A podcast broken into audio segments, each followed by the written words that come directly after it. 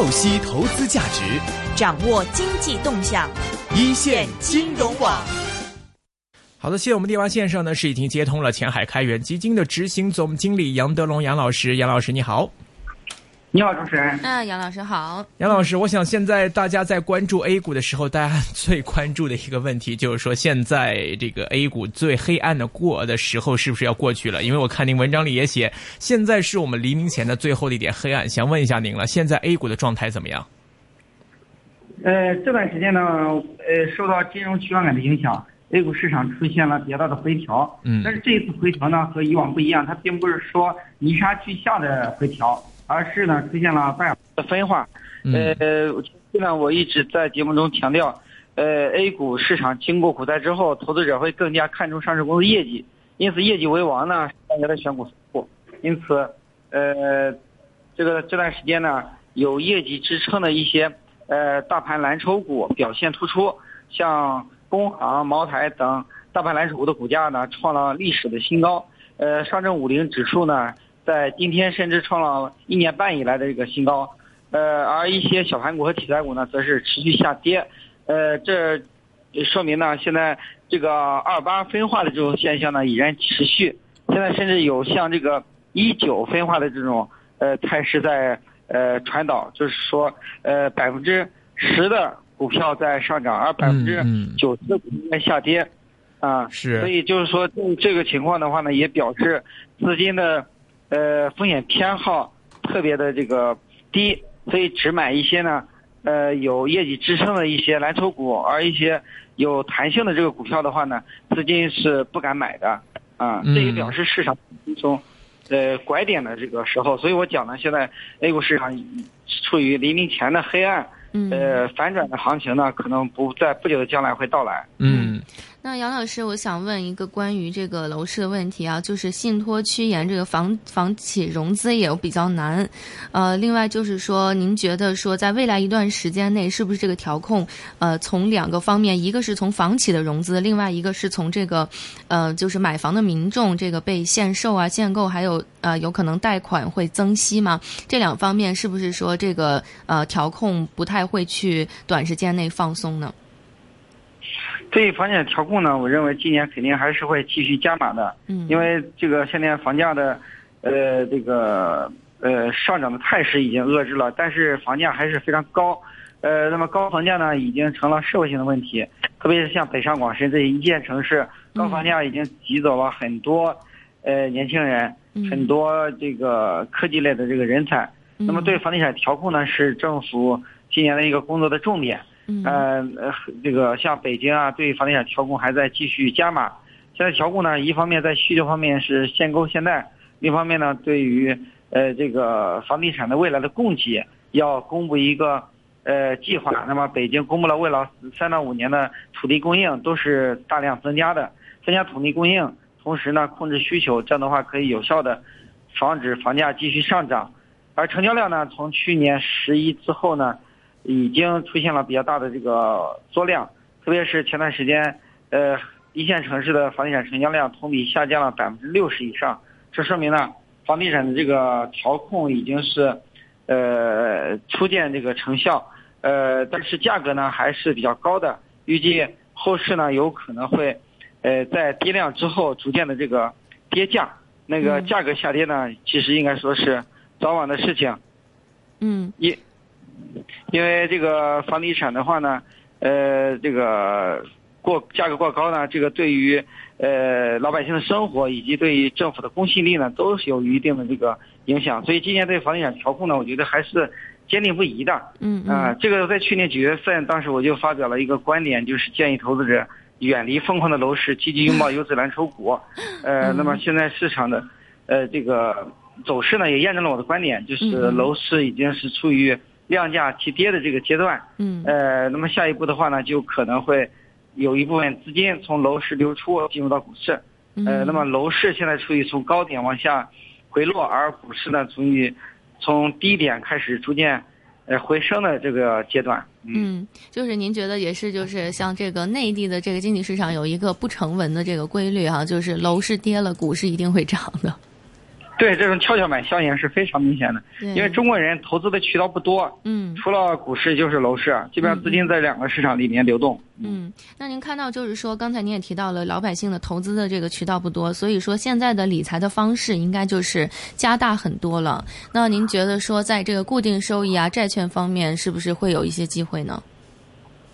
呃，这个也不不尽然，因为现在国内的利率的拐点已经出现了。在去年八月份呢，当时人民币汇率已经是相对美元跌到了六点九，眼看就要破七。呃，而美联储呢又在不断的加息，所以我们当时判断呢，美联储这个央行的货币政策会逐渐的从之前的宽松变为收紧，从减息呢变为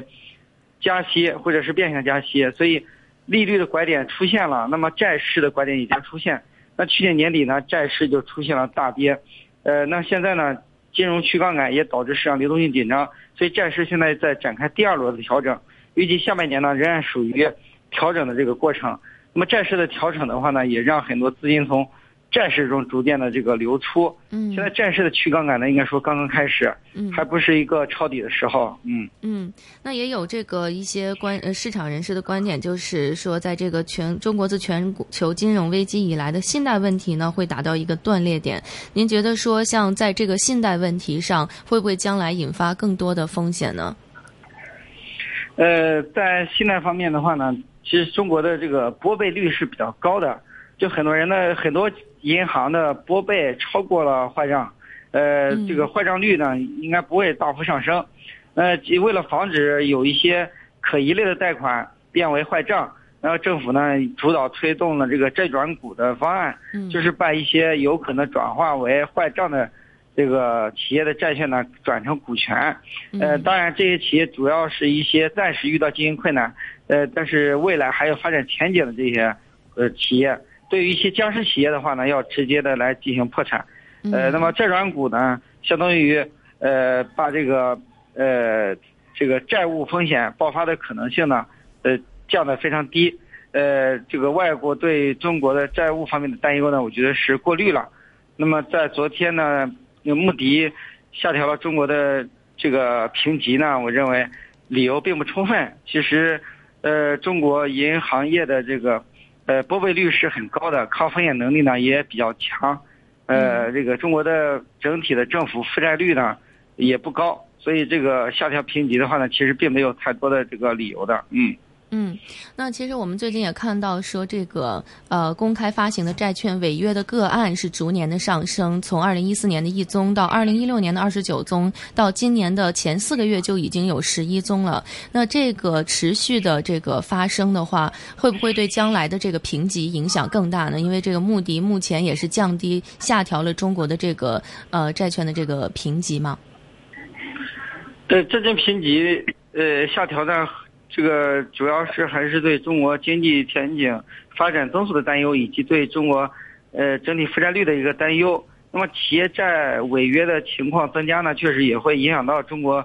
整个国家信用的评级。那么现在出现问题的这些呃这个企业债呢，主要是呃一些这个中小企业为主，然后呢有个别的公司呢属于大企业，但是是周期性的行业，呃那么。越来越多的这个，呃，企业债出现违约呢，一方面说明经济面确实出现了比较大的这个回落，有一些行业呢遭遇到比较大的困难。但另一方面呢，也说明这个国内的债券市场开始逐渐的走向市场化，刚性兑付被打破，呃，一些债券呢，该违约的会违约，而不会有政府来兜底，啊，这其实也是这个推动国内债券市场。呃，市场化的一部分啊。您觉得这个阵痛的时间会拉得比较长吗？如果说就是该该违约的企业就让它违约，不像之前的这种呃干预比较多的话。呃，可能对于债券市场短期的冲击比较大。我认为债券市场在今年下半年仍然处于调整的这个阶段。呃，那么这个债券违约呢，可能进一步加大了这个债市的调整。以往的话，大家投资于债券更多的是关注利率的风险，现在开始关注信用风险，啊，这样的话对于一些呃高收益的债，呃，会影响会比较大，嗯。嗯，OK，好的。那么另外，刚才这个杨老师跟我们提到那那一点，就是说现在的整个 A 股方面的一个状态里面，大家可能风险偏好比较低，出现了一个二八甚至是一九分化的一个局面。其实这个局面出现了，应该也有一段时间了。我们看到这个白酒股的暴涨，包括呃白马股的这种。市场资金对他们的认可，呃，这种情况其实我们说可能有些会有点不健康或者怪怪的。那如果说 A 股要到什么样的一个时间点出现什么样的情况，才有可能改变这种价局呢？呃，这个现在市场的这种二八分化或者说一九分化呢，主要是避险资金扎堆到一些高估这个低估值的股票带动的。呃，那这种状况呢，要等到市场的趋势开始出现反转。嗯，呃，大盘开始快速上升的时候，那么就会出现呃这个低估值的股票回落，然后呢，这个高弹性的股票大反弹，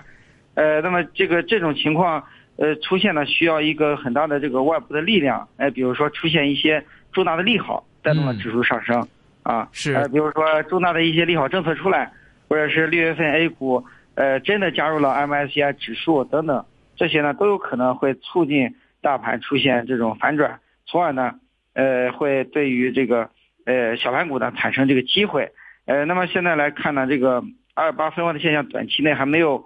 呃改变的这种迹象。上证五零的呃这个指数呢，已经是创了一年半以来的这个新高，是，呃，这说明呢市场的避险情绪啊已经是呃登峰造极了，嗯，呃，那么当然对于这些权重股的追捧呢，呃到了一定的极致。它一方面反映了市场的避险情绪比较重，大盘到了最黑暗的时候。嗯。那另一方面，其实也说明呢，呃，资金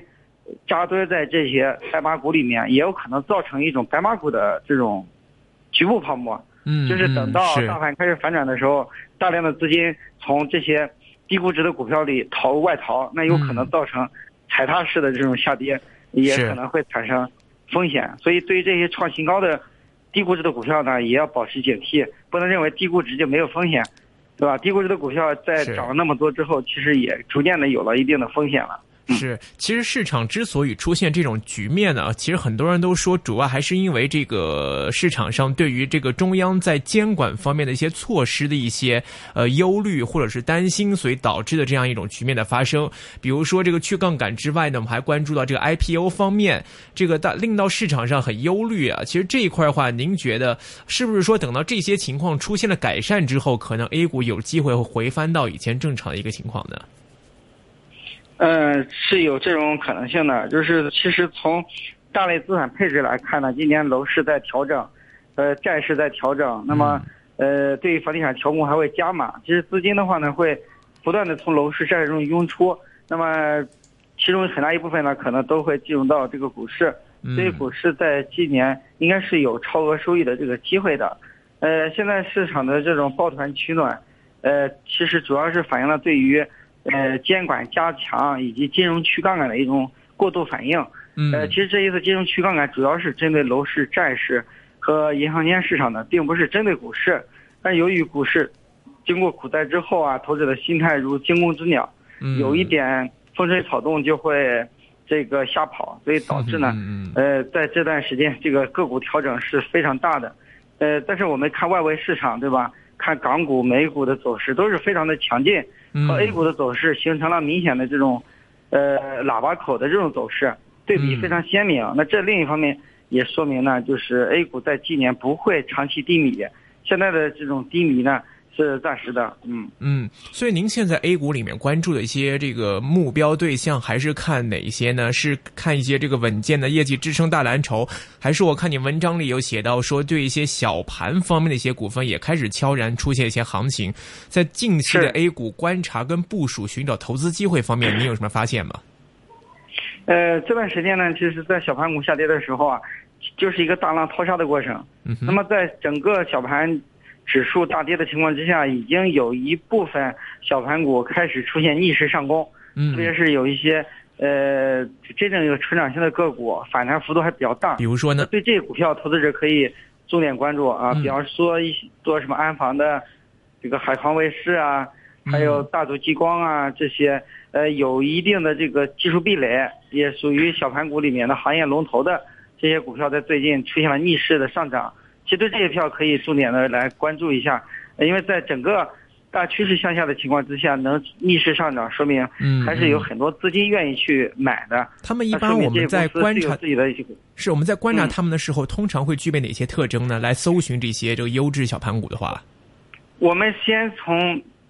过去一个月的涨幅来看，过去一个月小盘股跌幅很大。很多个股跌了百分之三十，但是如果有些股票是正收益的、上涨的，那就可以做一个筛选的这个目标。首先用价格、用涨幅来进行筛选。另外一个从基本面方面呢，要看这些股票，呃，这个上涨是不是有基本面的原因，呃，是不是公司是好公司，呃，如果是某个领域的好公司的话呢，那就可以重点的去去分析了。啊，呃，我觉得现在用价格的手段去。筛选是比较有效的，因为我们知道资本市场是有效率的，好的公司总是会脱颖而出。嗯啊，比方说这个茅台，那么在过去一年的时间，白酒的超额收益很大，而茅台又是白酒里面的呃龙头，所以白茅台的价格不断的创出新高。就是说，在这种市场波动的时候，可以说这个呃更能显示出哪些票是好票，是吧？中国古有一句古话叫。疾风知劲草，这最近我也写了一篇文章来讲这个道理，就是越是下跌的时候，又能体现哪些股票是好票。有很多资金愿意买的，明白。呃，但是其实这个在港股最近的话呢，有不少的内地方面的一些科网的这种科技的手机供应商制造股份呢，是被一些沽空机构狙击了。呃，这样的一个情况，其实令到很多的投资者会担心，这个内地的这些这个供应商企业，他们的这个业绩的真实性，或者是实际的利好，是不是如报告中所写的一样？所以问一下，您现在最近在内地方面的话，A 股方面，如果我们来，因为内地的这个。呃，科技股更多嘛？那么在选择这个板块类型的话呢，这个市场上主要还是要看些什么呢？现在是不是一个好的机会呢？啊，现在来看的话呢，就是呃，科技股其实还是未来的一个方向。嗯。呃，这个巴菲特在股东大会上呢，就明确的讲到，错过 Google 和亚马逊是。后悔不已的。那么我在参加股东大会的时候呢，也有现明显的感觉到，巴菲特已经开始逐渐的重视科技股，因为他去年大量买入了苹果。嗯。那当然，美国的科技股呢是引领全球的，具有核心的竞争力。中国的国内的科技股更多的是一种跟随的策略，或者是给美国的科技公司打工。嗯。所以在国内的科技股的话，真正能够具有核心竞争力的不多。是。那么我觉得呢是，呃，更多的是看这个公司有没有这个。技术壁垒，嗯，有没有呢？真正的成长性，呃，这样的话，在国内可以筛选出来一部分这个好的科技股来进行配，就是整体科技股的行情现在还没到来。OK，所以在部署科技股的话，一定要结合基本面，结合这个企业本身的情况，然后来做一个慎重的挑选，是吗？是的，是的啊。明白。好的，今天非常高兴呢，我们是请到前海开源基金执行总经理杨德龙杨老师来给我们做了一个最近 A 股方面的分享，非常感谢杨老师，谢谢您。嗯，好，谢谢，好，拜拜，好。那么提醒各位，室外温度二十七度，相对湿度是百分之七十六了。那么在接下来的一个小时里面呢，我们会连线到的是黄国英 Alex，欢迎给我们 Facebook 来留言。